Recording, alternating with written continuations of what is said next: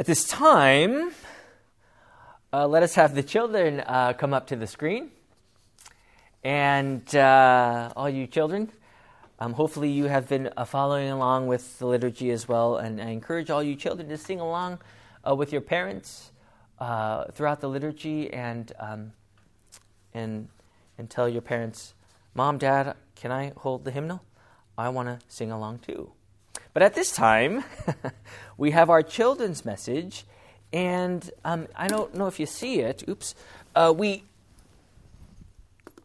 as we uh, look at uh, uh our bulletins, which I don't know if your parents uh, printed uh, this out for you, but here, and I encourage you to print this out for for every week for the children. I know we have another bulletin as well, a different one for the older kids. But for today, um, I thought this cover was great.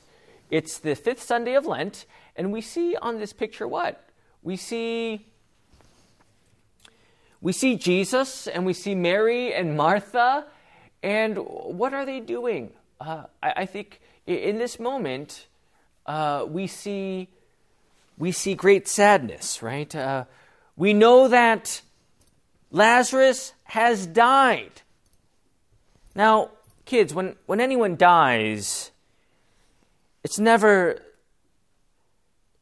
it's always a sad time, right? I think there's, there's grief involved. You know, we lose a loved one, a, a one that we love so dearly, and it's sad. I think all of us can agree that when we lose a loved one, it's very sad. And, you know, Jesus, um, he even wept. That's one of the shortest verses in the Bible, as you know. You could always quiz uh, anyone you know. What is the shortest Bible verse in the in, in the book? And that's because Jesus Jesus wept. Jesus wept, right? And even Jesus was deeply moved by the loss of a of a loved one.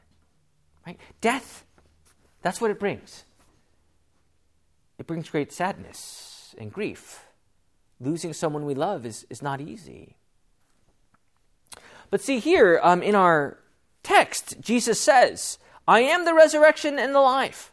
Whoever believes in me, though he die, yet, shall, yet shall he live, and everyone who lives and believes in me shall never die. See, we know, kids, that. Oh, my face is out of the picture now. That's right. We know, kids, that uh, when, we, when we talk about death, uh, we know that Death came into the world through sin. Now, death is not something that we can escape ourselves, right? Death is a reality, and Jesus, in his sadness, by his word, says, I am the resurrection and the life. That though there is great sadness, there Jesus comes to give us his word of life.